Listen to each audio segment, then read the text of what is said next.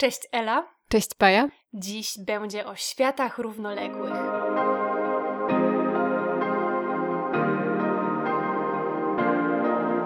Cześć w kolejnym odcinku naszego podcastu. Jak zwykle bardzo się cieszymy, że jesteście z nami, że nas słuchacie. Dzisiaj będzie o światach równoległych w bardzo różnym rozumieniu. Mamy dla Was dwa wspaniałe reportaże, e, o których będziemy opowiadać i o których będziemy rozmawiać. Na początek tylko takie ogłoszenie, żeby powoli zacząć przygotowywać grunt po tym odcinku będą jeszcze dwa, a następnie będzie przerwa wakacyjna, więc trochę poczekacie na kolejną odsłonę naszego podcastu. Ale dobra wiadomość jest taka, że po naszym urlopie pojawi się jak zwykle wakacyjny dziennik, który należy do Waszych ulubionych odcinków. Do naszych oczywiście też, bo to oznacza, że wyjeżdżamy na wakacje, więc ja nie mam zamiaru narzekać. Bardzo się cieszę, że jestem tutaj dzisiaj z Wami i w ciągu najbliższych dwóch tygodni znowu będę, a potem, że pojadę i będę czytać, czytać, czytać i znowu Wam o tym e, opowiem. A dzisiaj tak, Światy Równoległe. Zaczniemy od książki, którą otrzymałyśmy od wydawnictwa Szczeliny bardzo dobrego wydawnictwa specjalizującego się w literaturze faktu. Polecałyśmy już Wam ich książkę Indie. Ta książka sobie teraz krąży i czytają ją kolejne osoby. Bardzo nas to cieszy, że tak dobra literatura faktu pojawia się na rynku polskim, zarówno polskich autorów, jak i przekłady książek zagranicznych. I właśnie z takim przekładem dzisiaj będziemy miały i mieli do czynienia. Jest to książka Maxa Fischera w trybach chaosu. Jak media społecznościowe przeprogramowały nasze umysły i nasz świat. W tłumaczeniu Mateusza Borowskiego. Bardzo dziękujemy wydawnictwu Szczelinę za przysłanie nam tej książki. Bardzo się cieszę, że będziemy mogły o niej opowiedzieć. Ale zanim przejdę do tego y, bardzo takiego y, gruntownego polecenia Wam tej książki, bo ja chciałabym wszystkich zachęcić do jej przeczytania, a także polecić parę lektur y, dookoła, które mi się skojarzyły i mogłyby super uzupełnić tematykę i podejście Maxa Fischera do tematu, to zanim do tego przejdziemy, chciałam Cię zapytać, jakie jest Twoje podejście do Facebooka? Co Ty myślisz o mediach społecznościowych? Jak, jak z nich korzystasz? Tak ogólnie chciałam sobie z Tobą o tym pogadać, e, żeby, żeby jakoś tak może zarysować temat albo wprowadzić jakoś tak osobiście e, ten, e, ten świat równoległy, o którym pisze nam tutaj Max Fischer w swojej książce.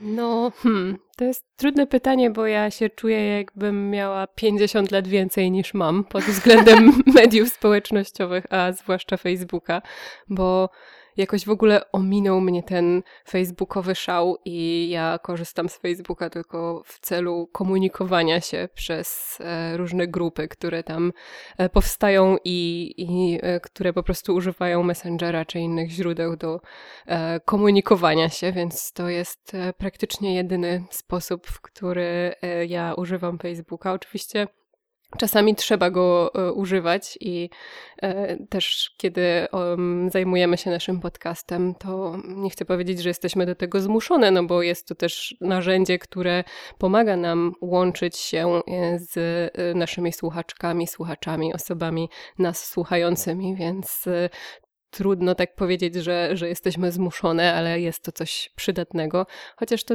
ty jesteś specjalistką.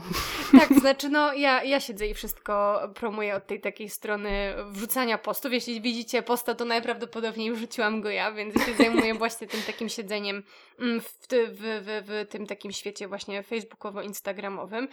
Mm, no i jeśli chodzi o takie moje prywatne jakieś podejście, jak Facebook wchodził, ja byłam bardzo oporna. Długo, długo nie miałam konta, to też też wynikało z takich moich kompleksów. Ja tak, jak wchodziłam już na tego Facebooka, bo miałam tajne konto, to wszystko, co widziałam, to to, że e, ktoś brał ślub albo takie rzeczy. Ktoś coś osiągnął. Ktoś coś osiągnął. I to bardzo źle na mnie działało i ja wiedziałam, że to bardzo źle na mnie działa, więc długo nie miałam tego konta, dopóki nie poczułam się pewniej ze sobą i dopóki nie zrozumiałam, że te media społecznościowe wyglądają to, to, jest oczywiście takie trochę marzenie, że te media społecznościowe wyglądają tak, jak ja chcę. Przejdziemy sobie do tego, czy te media społecznościowe wyglądają tak, jak chcemy, ale byłam w stanie kontrolować to, jak to wpływa na moje samopoczucie.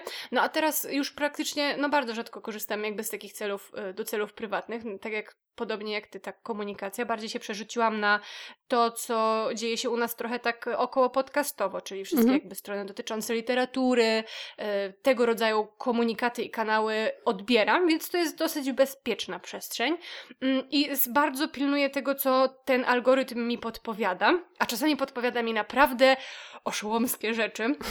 I ja bardzo się pilnuję, żeby nie wchodzić w tego rodzaju obszary i, nie, i w ogóle w żaden sposób się nie angażować. Mam tylko jedną słabość, jest taki jeden profil, e, w, który wchodzę i angażuję, zostawiam śmieszkujące buźki. E, to jest e, kampania finansowana przez producentów mięsa drobiowego, fanpage Koniec hejtu drobiu. I to jest piękny fanpage, którego, który śledzę od początku jego powstania, wiedząc, że są tam totalne bzdury. W międzyczasie demagog zdążył napisać bardzo długi tekst na temat tego, jakie bzdury na tym portalu się pojawiają, ale to jest taka jedyna moja guilty pleasure, gdzie ja wchodzę i, i w związku z tym Facebook zaczyna mi podsuwać różne dziwne rzeczy na podstawie tego, że ja z tym jednym, e, z, tym, z tym jedną stroną e, wchodzę w jakiś kontakt i to od razu zauważyłam, że jeśli tylko po prostu zostawiłam tam jakąś e, tą śmieszną buźkę, to od razu zauważyłam, że zaczynają się pojawiać materiały o podobnej tematyce, mimo że no, te, mój kontakt z tą stroną jest naprawdę no, znikomy. Żadnych, żadnych komentarzy, żadnych udostępnień, jedynie to y, nieszczęsne lubię to w tej, w tej innej formie, więc to już zwróciło, znaczy jestem świadoma tego, że ten algorytm tak mocno działa, a to jak on y, działa i jaką siłę wpływu ma na to, jak kształtują się nasze zachowania, jak zmieniły się nasze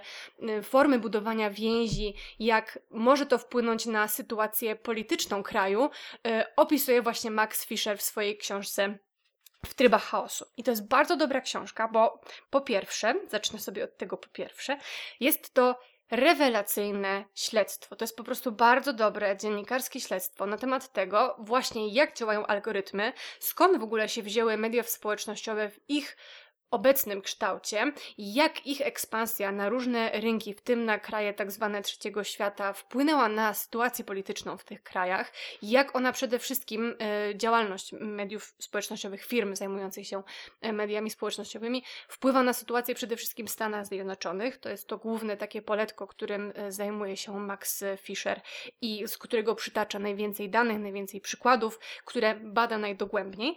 Ale w tym śledztwie Pomagają mu inne osoby, e, inni badacze, inne badaczki, którzy również zaczęli zwracać uwagę na ten problem. I to są zarówno badacze i badaczki, e, działacze, aktywistki ze Stanów Zjednoczonych, ale udaje się również e, przykładowo do Mianmy czy do Niemiec, żeby zobaczyć, co tam się dzieje i kto zwraca na to uwagę i w jaki sposób próbuje wpłynąć na e, Facebooka, który tutaj jest głównym bohaterem w cudzysłowie tej książki e, i jak szkodliwe jest działanie właśnie e, tych algorytmów i tego, jak one działają i w jaki sposób skłaniają ludzi do interakcji jak to po prostu wygląda i jak się zmieniało na przestrzeni lat. Więc to jest bardzo dobre takie śledztwo, które no od y, już samej, od kolebki, y, od samego początku jakiejś idei, która przyświecała, jaka też, jaką też mentalność mieli y, mężczyźni, przede wszystkim ludzie, którzy zakładali tego rodzaju startupy,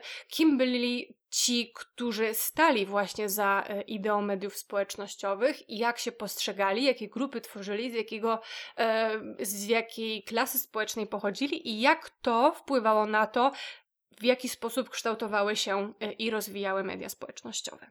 No więc to jest ten jeden poziom, mm, to śledztwo.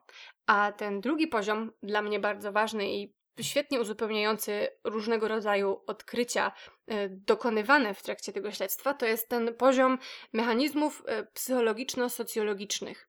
I to jest bardzo moim zdaniem cenny aspekt tej książki, że nie tylko nakreśla nam pewnego rodzaju sytuacje, zjawiska bardzo niepokojące, silna radykalizacja e, użytkowników mediów społecznościowych, polaryzacja, która ma miejsce w wyniku algorytmów, które działają tak, a nie inaczej, czyli właśnie kierują ludzi do tych treści, które wywołują największe emocje, które z kolei wywołują największe zaangażowanie, co z kolei przekłada się na czas spędzany w mediach społecznościowych, co z kolei przekłada przekłada się na ekspozycję użytkowników na reklamy, więc nie tylko pokazuje to, jak to działa, ale też dlaczego tak to po działa. Po co to działa? Po co to działa, dokładnie. I jakie mechanizmy znane z psychologii, jakie mechanizmy związane z tym, jak e, ludzie orientują się w grupach, jak w ogóle tworzą grupy, jak decydują na tym, jak decydują, kto do tej grupy będzie należał, a kto do niej nie będzie należał, czym w ogóle jest tożsamość i dlaczego tożsamość jest tak ważna,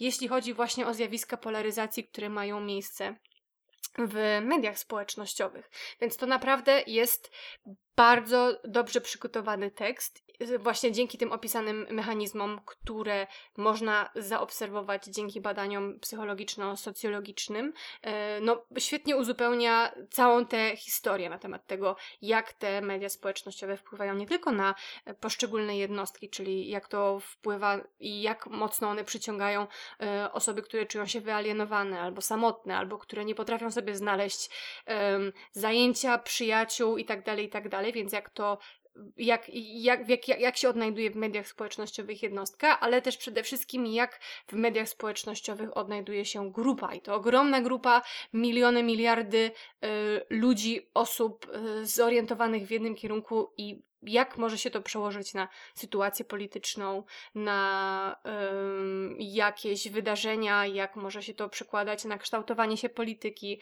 Więc no, po prostu bardzo, bardzo dobra książka. Powiedz, czy miałaś takie wrażenie, że tutaj jest dużo odkrywczych myśli dla ciebie? Bo mam wrażenie, że ten temat mediów społecznościowych jest już wałkowany od jakiegoś czasu y, i to w książkach, y, w reportażach różnego rodzaju, w różnych mediach. Y, no i trochę czasami jest to używane jako taki straszak, czasami jako jakaś przestroga. No i dużo się o tym mówi, wprawdzie rzadko właśnie tak dogłębnie. I czy tutaj jest, są takie tematy, które dla ciebie były niespodzianką, które sprawiły, że się zdziwiłaś, albo które otworzyły ci oczy na y, jakieś inne aspekty tego, tego tematu? Zdecydowanie tak, bo mogę sobie zdawać sprawę z tego, jak to działa i wiedzieć, że w jakiś taki e, oględny sposób, że media społecznościowe, cudzysłów, są złe. Oczywiście nie we wszystkich aspektach i nie zawsze, ale że generalnie e, mogą przynieść więcej szkód niż pożytku, jeśli nie wykorzystuje się w ich sposób sposób rozsądny, więc jakby to takie ogólne pojęcie y, jak przedstawia się temat, jak wygląda ta konkretna teza Maxa Fischera, no to wchodziłam w to, ale to, co y, jest bardzo cenne, to właśnie przedstawienie tego, jak to wyglądało od początku. I też użyłaś takiego słowa straszak. On tutaj w żaden sposób nie straszy, tylko bardzo racjonalnie informuje. W sensie, no możemy się bać i powinniśmy się bać, ale to nie jest y, to, z jaką, to nie jest ta emocja, z którą mm, Max Fischer do czytelnika, do czytelniczki, osoby czytającej wychodzi. Więc to rozłożenie pewnych sytuacji na czynniki pierwsze, to od czego się zaczęło, co było później, jak model biznesowy, wpływa na e, to, jaką, jak są kalibrowane algorytmy, e, jak e, to się wszystko rozwija. To też było bardzo ciekawe, ten właśnie jak kapitalizm i ta potrzeba do ciągłego, wykładniczego wzrostu i coraz większej liczby użytkowników, coraz większej liczby godzin spędzanych w, właśnie w mediach społecznościowych, jak właśnie ten system gospodarczy i to liberalne, liberalna gospodarka, jak wpływa na to, jak kształtują się media społecznościowe, więc to jest bardzo pogłębiona i ciekawa analiza i na pewno można tutaj znaleźć bardzo wiele ważnych e, historii zarysowanych w szerokim kontekście z no, z wielu różnych punktów widzenia, no bo tak jak mówiłam, Max Fischer nie jest tutaj sam. Opisuje inne osoby, które działają na tym samym, w tym samym poletku i, i to samo próbują w jakiś sposób rozmontować, przedstawić opinii publicznej, wpłynąć na mm, ciała decyzyjne, żeby zrobiły coś z tą sytuacją. To czy coś się da z tym zrobić i kto e, z tym coś robi, to już nie będę o tym opowiadać, bo to już by było, opowiedziałabym wam całą książkę, no ale jest tutaj, e, jest tutaj bardzo wiele takich elementów, które no zdecydowanie są nowe, dobrze przedstawione, świetnie zarysowane, no po prostu rewelacja. Trochę się też zastanawiałam, częściowo już odpowiedziałaś na to pytanie, ale kiedy właśnie przymierzałam się też do lektury, bo to była taka książka, która trochę był taki wyścig do niej, która z nas pierwsza się dorwie, to zastanawiałam się właśnie, jaki będzie ton i jaki będzie wydźwięk e, tego reportażu. Czy on będzie właśnie trochę w taką sensacyjną stronę zmierzał, czego bym nie chciała, czy raczej jest e, taki nastawiony na poszerzanie świadomości, ma jakiś taki informacyjny charakter. I z tego, co mówisz, to raczej ta, ta druga opcja. Tak, ale to też nie jest tak właśnie, że no, to, to nie jest optymistyczna książka. Mm -hmm. I mhm. to, to, że mówię, że Max Fisher nie straszy, nie znaczy, że nie ma się czego obawiać i że nie trzeba zachować ostrożności i że nie trzeba podchodzić z, no, z taką wielką, ze spokojem przede wszystkim do wszystkiego tego, co dzieje się e, w mediach społecznościowych. I, i no jest to po prostu e, tak dob dobrze wyważona książka. Znowu kolejny element, który mi teraz przyszedł do głowy, to co się tutaj dzieje w tej książce i co trochę rozmontowuje autor, to oczywiście no dezinformacja. To jak dezinformacja po prostu jest tym, co się niesie najlepiej, najszybciej, wywołuje największe emocje, co jest no, najprostsze do podania dalej i gdzie tutaj w wyniku tych emocji brakuje tego spokoju i tego czasu, żeby coś racjonalnie e, ocenić, bo też piszę właśnie o tym, że to nie jest tak, że ludzie, którzy użytkują mediów społecznościowych są po prostu e, głupi i podają to jakoś bezmyślnie, tylko jak działają po prostu nasze mechanizmy poznawcze i co wychodzi na pierwszy, e, na pierwszy plan, to właśnie te emocje. I to jest coś, na czym na, na, co jest wykorzystywane właśnie trochę przeciwko nam w tej bardzo nierównej walce sztucznej inteligencji, silników, y, jakby uczenia się tych algorytmów, więc no w ten sposób jest to przedstawione. W kontekście tej dezinformacji, o której mówisz, to myślę, że e, wynika z tego jasno, że warto po taką książkę sięgnąć, żeby trochę chociaż e, sobie z tą dezinformacją na temat chociażby mediów społecznościowych poradzić i jakoś sobie wyrobić tę świadomość taką, która może nam w życiu codziennym trochę pomóc w tej, jak powiedziałaś, nierównej walce. No ale mam jeszcze jedno pytanie do ciebie, Słucham. bo widzę, że przygotowałaś tu sobie stosik dodatkowych książek, tak, tak jak powiedziałaś, lektur uzupełniających. No to co to są za lektury? Właśnie w kontekście mm, takiej, no psychologii tego, jak działa ludzki umysł i, jak działają nasze, mm, jak działamy poznawczo jak reagujemy jak oceniamy pewne sytuacje albo informacje, to mam tutaj dwie bardzo dobre książki, które chciałabym Wam tylko krótko polecić. Mm, Wyloguj swój mózg, jak zadbać o swój mózg w dobie nowych technologii, Andersa Hansena, wydawnictwo Znak, tłumaczenie Emilia Fabisiak. To jest bardzo dobra książka, która też chodziła jako prezenty, była pożyczana. tutaj właśnie to, jak jak dekoncentracja wpływa y, na to, na ten nasz mm, jakby mechanizm filtrowania pewnych informacji, jak w ogóle kształtowały się procesy myślowe, z czego wynikają pewne zachowania, z jakich modeli ewolucyjnych, tego jak zachowywaliśmy się w przeszłości? I jak nie jesteśmy w stanie dostosować się tak szybko do zmieniającej się rzeczywistości, jak to wszystko działa właśnie w kontekście y, naszego mózgu? I, I, to jest bardzo ciekawa książka. A druga bardzo ciekawa książka, y, Wielka Cegła, którą czytałam w zeszłym roku przez wakacje, książka Daniela Kahnemana Kahnemana Pułapki myślenia o myśleniu szybkim i wolnym w tłumaczeniu Piotra Szymczaka. E, I to z kolei jest książka właśnie na temat tych szybkich, instynktownych reakcji, które mamy i tych, które następują później, czyli tego myślenia właśnie wolniejszego, jakiegoś takiego racjonalnego, kiedy mamy czas zastanowić się nad tym, czy prezentowana nam informacja jest e, prawdziwa, czy należy zachować jakąś podejrzliwość. To jest bardzo gruba, bardzo szczegółowa książka, chcę ją tylko tutaj zaznaczyć, że ona mm, bardzo dobrze uzupełnia ten temat, o którym pisze Max Fischer w swojej książce. I była jeszcze jedna książka, yy, taka, yy, w której jeden z problemów opisanych, jedna z sytuacji jakiejś takiej nagonki internetowej, która miała miejsce, to z tą nagonką internetową spotkałam się już w książce e, Laury Bates, Misogynation. Mm, tam jeden esej w tej książce poświęcony, nawet więcej chyba ich tam było poświęconych, mm -hmm. prawda? Bo ty też czytałaś tak, tę książkę. Tak. E, temu, jak kobiety prześladowane są w internecie i, i jak w ogóle działa ten, ten mechanizm opresji i trole internetowi. E, też byli tam w dosyć ciekawy sposób opisani. Więc to są moje trzy książki, którymi chciałabym uzupełnić książkę Maxa Fischera w trybach chaosu. Bardzo dziękujemy wydawnictwu Szczeliny za przysłanie nam jej i za to, że mogłyśmy się z Wami podzielić yy, jej treścią i ją Wam polecić. to tyle z mojej strony, jeśli chodzi o świat równoległy, świat internetowy, świat algorytmów, świat troli i e, skrajnej prawicy. E, e, a teraz twój świat. Co to jest za świat alternatywny?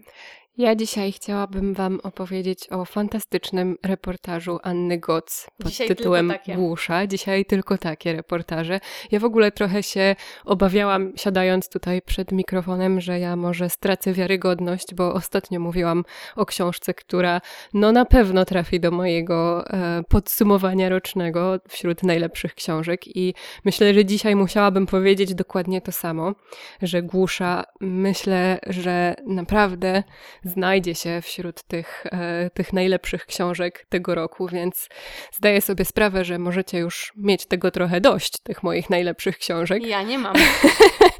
ale e, po A prostu... poza tym lista była długa w zeszłym roku, Tak, więc nie martw W tym się. roku też na pewno e, lista będzie długa, ale też ostatnio po prostu mamy jakiś taki dobry czas, wydaje mi się, jeśli chodzi Też tak o myślę, niech to trwa, niech to trwa. lektury. I niech to się przełoży na, na wakacyjne czytanie. No ale teraz już zaraz powiedz nam dlaczego. Anna Goc i Głusza, dlaczego? E, Dlaczego co? Dlaczego to jest taki dobry reportaż i czemu trafi na twoją listę? To się nie da tak w jednym zdaniu No, odpowiedzieć. przecież Myślę, że w jednym, masz teraz e, spokojnie 10-15 minut, żeby nam o tym opowiedzieć. Dziękuję. Postaram się jakoś właśnie streścić ten ogrom e, emocji, który wzbudził we mnie ten reportaż. E, To jest, jak można się być może domyślić po tytule, reportaż o osobach głuchych i o ich życiu w Polsce. Myślę, że to pasuje do tego naszego tytułu Światy równoległe. E, Z takiego względu trochę, mm, trochę metaforycznie tutaj potraktowałam e, ten, to określenie, bo e, z reportażu Anny Goc wynika właśnie, że osoby głuche żyją trochę w, w świecie równoległym, a może to my żyjemy w świecie równoległym, to trudno e, tutaj rozstrzygnąć, ale chodzi o to, jak mało my, osoby słyszące, wiemy o problemach, e, z którymi głusi się zmagają. I te, te problemy, te wyzwania tutaj są bardzo, bardzo poruszający i ciekawy sposób przedstawione. E, Ja słuchałam kiedyś, w 2019 roku, więc e, już dobrych parę lat temu, e, tego odcinka podcastu Tygodnika Powszechnego, w którym właśnie Anna Goc opowiadała trochę o sytuacji głuchych. To była, em, konkretnie to był odcinek o głuchych u lekarza. Anna Goc właśnie już od, od kilku lat zajmuje się tą tematyką, zgłębia ją na, na różnych poziomach i, i ostatecznym rezultatem e, jest właśnie ten reportaż. No ale już te kilka lat temu e, w tym podcaście, którego słuchałam, to było moje takie pierwsze zderzenie z tematem. E, Z I to było... ogromem niewiedzy. Tak, z ogromem mojej własnej niewiedzy i no nie tylko mojej, bo z tego wynika, że większość osób, z którymi Anna Goc rozmawiała, które słuchały jej, tych jej opowieści, które przeczytały książkę, jest zszokowana tym, e, jak bardzo nie rozumiała wcześniej e, problemów e, ludzi głuchych i w ogóle ich sytuacji. Więc ja chciałam wyjść od tego, od tego podcastu i od tego, że to był mój taki pierwszy moment szoku i niedowierzania, kiedy, kiedy słuchałam na przykład o tym, że osoby głuche często nie są w stanie posługiwać się językiem polskim pisanym. Więc e, to jest jeden z takich mitów, które wydaje mi się jest wciąż mocno rozpowszechniony, że ktoś nie słyszy, ale przecież może czytać, przecież może się porozumiewać na piśmie. I okazuje się, że, że nie, że w przypadku wielu osób głuchych jest to po prostu niemożliwe, jest to nie do osiągnięcia. Więc e, te kilka lat temu e, to był ten moment, kiedy, kiedy zaczęłam powoli zdawać sobie sprawę z Istnienia z tego istnienia tego świata i, i tego, co, e, co się z nim wiąże. No więc z jednej strony mówię o tym dlatego, żeby, żeby powiedzieć, że ten, ten moment e, szoku już był dawno temu i wydawało mi się, że e, Owszem, na pewno dowiem się z tego, z tego reportażu wielu nowych rzeczy, ale że jestem już mniej więcej przygotowana na poziom niedowierzania, który, który może mnie czekać? Otóż nie. E, otóż nie. Tutaj w tej książce naprawdę są takie historie, które są wstrząsające i w które trudno uwierzyć, że dzieją się tuż obok i że dzieją się od wielu, wielu lat.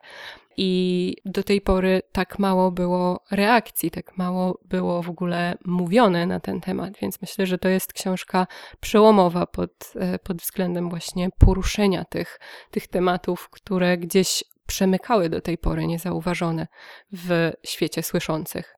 Opowiedz mi trochę więcej, nam e, w sumie, e, opowiedz mi trochę więcej o tym, jak budowana jest ta książka. To są właśnie rozmowy z pojedynczymi bohaterami, są tutaj wypowiedzi osób głuchych, czy Anna Gott to syntezuje, jak, jak przedstawia te historie, w które trudno uwierzyć i jak trochę próbuje nam przybliżyć ten y, świat.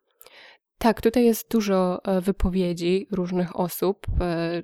One są podzielone z pod względem tematycznym, więc te e, rozdziały uporządkowane są e, na przykład właśnie w jednych mowa jest o języku, w drugich e, mowa jest o problemach życia codziennego. Jest bardzo dobry i wstrząsający rozdział o pandemii, o początkach kwarantanny i o tym, jak ta kwarantanna w zupełnie inny sposób, jeszcze dużo mocniejszy, uderzyła w środowisko osób głuchych. Więc e, to są takie tematy. Są też tematy, mm, takie rozdziały poświęcone historii szkół dla osób głuchych, co się działo w tej myśli, e, która stała za, za organizowaniem i planowaniem takich, e, takich ośrodków, jak to się zmieniało i jak często w bardzo szkodliwy sposób wpływało na te osoby i na to środowisko.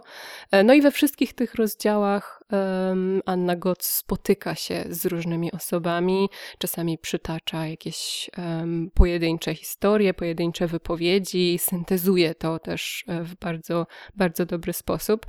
Wiemy też, bo byłyśmy na spotkaniu z autorką i z Justyną Sobolewską podczas festiwalu Granatowe Góry w Wiśle, więc e, z tej rozmowy wiemy, że tych e, rozmów z osobami głuchymi było dużo więcej niż ostatecznie znalazło się w książce, ale myślę, że wszystkie te rozmowy w jakiś sposób pozwoliły Annie Goc e, zbudować całą tę historię, całą tę narrację. I myślę też, że bardzo dobrze wybrała, bardzo dobrze wyważyła ten reportaż bo pewnie dałoby się napisać e, o wiele więcej stron na pewno. E, na pewno jest wiele więcej historii e, wartych i godnych opowiedzenia, ale mam wrażenie, że to jest taka bardzo cenna umiejętność dziennikarska i reporterska, żeby umieć sobie powiedzieć w pewnym momencie dość i żeby stworzyć taką bardzo dobrze zamkniętą, bardzo dobrze wypełnioną całość, która nie jest przegadana, która nie zaczyna czytelnika i czytelniczki nużyć, bo niestety taka jest prawda, że nawet najbardziej e, poruszający, nawet najbardziej zajmujący temat w pewnym momencie może zacząć nużyć, jeśli jest e, za dużo szczegółów, za dużo danych, za dużo wszystkiego. E, I, i tutaj zupełnie tego nie ma. Tutaj mam wrażenie, że jest dokładnie tyle, ile powinno być, dokładnie tak dużo, nie za dużo i e, to jest idealne, idealna długość, idealna książka. To w ogóle też było bardzo dobre spotkanie to z Anną Gotz w Wiśle podczas Festiwalu Granatowe Góry. Tym, co moją uwagę zwróciło i tym tematem, którego słuchałam najchętniej, chociaż oczywiście z naj największym zaciekawieniem, bo oczywiście całego, e, całego spotkania wysłuchałam bardzo chętnie, był język. E, mhm. Zarówno polski język migowy, jak i w ogóle brak języka i ta e, bariera w komunikacji, jaka się pojawia. I to, gdzie tego języka brakuje i jak skandaliczne jest to, że tego języka brakuje w przestrzeni publicznej, tam, gdzie pojawiają się osoby głuche, tam, gdzie funkcjonują, tam, gdzie żyją, bo żyją tak jak my, tak jak ty i ja, mają te same potrzeby związane z edukacją. Stąd te nieszczęsne szkoły, gdzie tego języka brakuje, ze szpitalem i opieką medyczną, gdzie tego języka brakuje, y, a także tego, jak wygląda sam polski język migowy, czego z kolei w tym języku brakuje. Jak ten język y, dopiero też zaczyna się rozwijać w kontekście tego, że osoby głuche zaczynają się jakoś organizować, albo że w ogóle ten język jest uzupełniany przez osoby głuche, to co można do niego wnieść, jakie nowe obszary można tym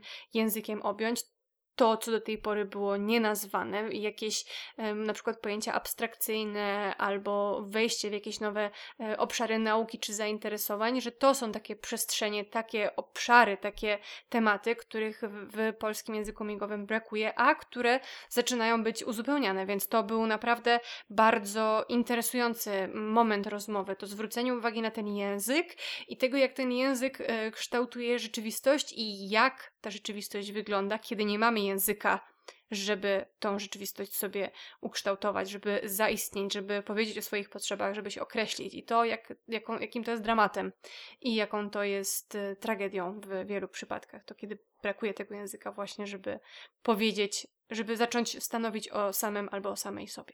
Tak, ja myślę, że tutaj to jest bardzo ważne, żeby podkreślić, skąd się brały te e, braki i skąd to, że ten język dopiero teraz ma szansę się rozwijać.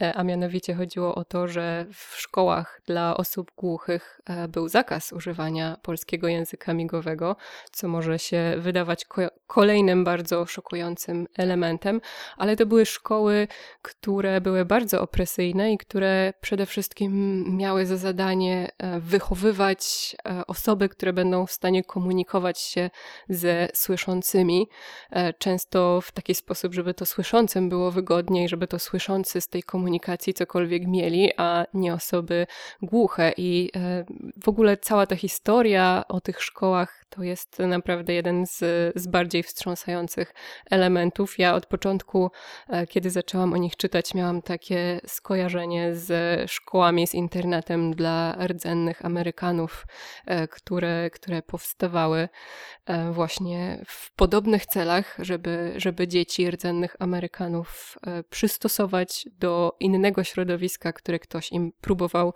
narzucić. I, I to skojarzenie też zresztą pojawia się w książce. Jedna z osób wypowiadających się porównuje to właśnie w ten sposób, że to są to były placówki, które próbowały odebrać im wszystko, łącznie z tożsamością i, i z językiem, więc to, to porównanie naprawdę no nie jest daleko idące. Nie jest daleko idące i jest e, czymś naprawdę wstrząsającym. Zresztą kolejnym takim etapem, który się z tym wiąże, e, jest późniejsze życie już tych osób jako dorosłych po tym internacie i tu znowu taka, taką paralelę można by e, zarysować, bo w książce wypowiadają się też tak zwane koda, czyli słyszące dzieci głuchych rodziców, z których również wiele miało bardzo traumatycznych doświadczeń wynikających z dyskryminacji e, rodziców i, i całej rodziny, mm, ale też wiele z tych osób opowiada właśnie o takim dystansie rodziców, czy jakiejś takiej nieumiejętności e, wyrażania emocji, uczuć siebie i to jest dokładnie to samo, co często opisywały e, rdzenne dzieci rodziców, którzy byli e, po takich szkołach e, z internatem, gdzie po prostu coś zostało w tych dzieciach zabite albo coś nie zostało im dane, jakaś kompetencja czy, czy jakaś umiejętność. Myślę, że to jest dobry moment, byś ty wspomniała książki, które chcesz przypomnieć w kontekście książki Anny Gotz-Głusza, prawda? Tak, no z, idąc za tym, za tym skojarzeniem pomyślałam sobie, że można przypomnieć te książki, o których już E, zresztą mówiłyśmy w, w naszym podcaście, e, właśnie związane z e, szkołami, z internetem i rdzennymi Amerykanami. Jest to książka 27 śmierci Tobiego Obida, Joanny Gierak-Onoszko i Autostrada West Jessica McDermott. I myślę, że nie jest to właśnie ani daleko idące porównanie, ani daleko idące skojarzenie, z tego względu, że tutaj z książki Anny Gotz też bardzo jasno wynika, że cała cała ta, całe te problemy, większość tych problemów, z którymi mierzą się osoby głuche, wcale nie wynika z głuchoty, tylko y, wynika z nastawienia osób słyszących, wynika z tego, jak zorganizowane jest nasze społeczeństwo, jak e, my postrzegamy osoby niesłyszące. E, I tu właśnie jeszcze jedno e, wspomnienie, jeszcze jedno polecenie. Książka, o której opowiadałyśmy w zeszłym roku i która też znalazła znalazła się na liście tych y, najlepszych, to książka Sonory Taylor, Bydlęce Brzemię. Książka życia. Książka życia, książka przełomowa, naprawdę. E, I też często o niej myślałam właśnie podczas lektury tego reportażu. E, zwłaszcza gdy była taka jedna scena, chciałabym ją chyba na koniec e, opowiedzieć, chyba że będziesz do mnie miała jeszcze jakieś Nie, pytania. jeśli to jest dobra scena podsumowująca, to ona zastępuje wszystkie pytania bardzo często. Słucham. Dobra. Słucham. Była taka scena, która bardzo e, mnie poruszyła, właściwie opis e, takiej sceny, w której e, pewna antropolożka udała się na wyspę Martha's Vineyard, gdzie żyje bardzo wiele osób głuchych. Od pokoleń są to całe e, rodziny głuchych, e, w związku z czym pozostali mieszkańcy słyszący też nauczyli się języka migowego, żeby wszyscy mieszkańcy tej wyspy mogli się ze sobą porozumiewać. I w pewnym momencie ta antropolożka zwróciła się do słyszącej kobiety, pytając o głuchego mężczyznę i określiła go mianem niepełnosprawnego. I tam ta druga kobieta z takim zdziwieniem odpowiedziała: On nie jest niepełnosprawny, on jest tylko głuchy. No wiedziałam, że to będzie świetna puenta i świetne podsumowanie. Właśnie to, czym y, jest niepełnosprawność i czy w ogóle możemy mówić o czymś takim jak niepełnosprawność, czy, czy w ogóle jak określić osobę z niepełnosprawnością. Czy w ogóle istnieje pełnosprawność? Dokładnie, dokładnie. Więc no, to są takie duże pytania, na które cieszę się, że Anna Gott spróbuje odpowiedzieć też swoją książką. No, y, wiesz, przekonałaś mnie, nie żebym, nie żebym nie miała tej książki w planach, ale znowu też był wyścig, kto, kto raz nas pierwsza przeczyta tę książkę, no i do tej dorwałaś się z kolei ty, więc y, taka kolejność, takie zrządzenie losu głuszę polecała wam dzisiaj Ela y, Anny Gott. Cieszę się. Dziękuję Ci za tę piękną opowieść o tej ważnej książce mm, i, i za tą rozmowę i przytoczenie tych wszystkich historii. Ja Ci również dziękuję. Możemy się wymienić naszymi dzisiejszymi lekturami. No a Wam, Was wszystkich zachęcamy, żebyście też sięgnęli po którąś, a najlepiej po obie e, z naszych dzisiejszych pozycji. Serdecznie Wam dziękujemy za to, że jesteście z nami, że nas słuchacie, że zostawiacie komentarze, do czego jak zwykle znowu Was zachęcamy. Pamiętajcie algorytm engagement. Właśnie. Świetny odcinek, żeby zachęcić Was do zostawienia Prawda? komentarzy To- w to jest- mediach społecznościowych. Ta ironia nam, nam nie umyka. Nie umyka nam. Em, ale oprócz tego życzymy Wam wszystkiego dobrego też e, poza światem mediów społecznościowych. Dużo pięknych lektur. No i do usłyszenia w przyszłym tygodniu. Do usłyszenia.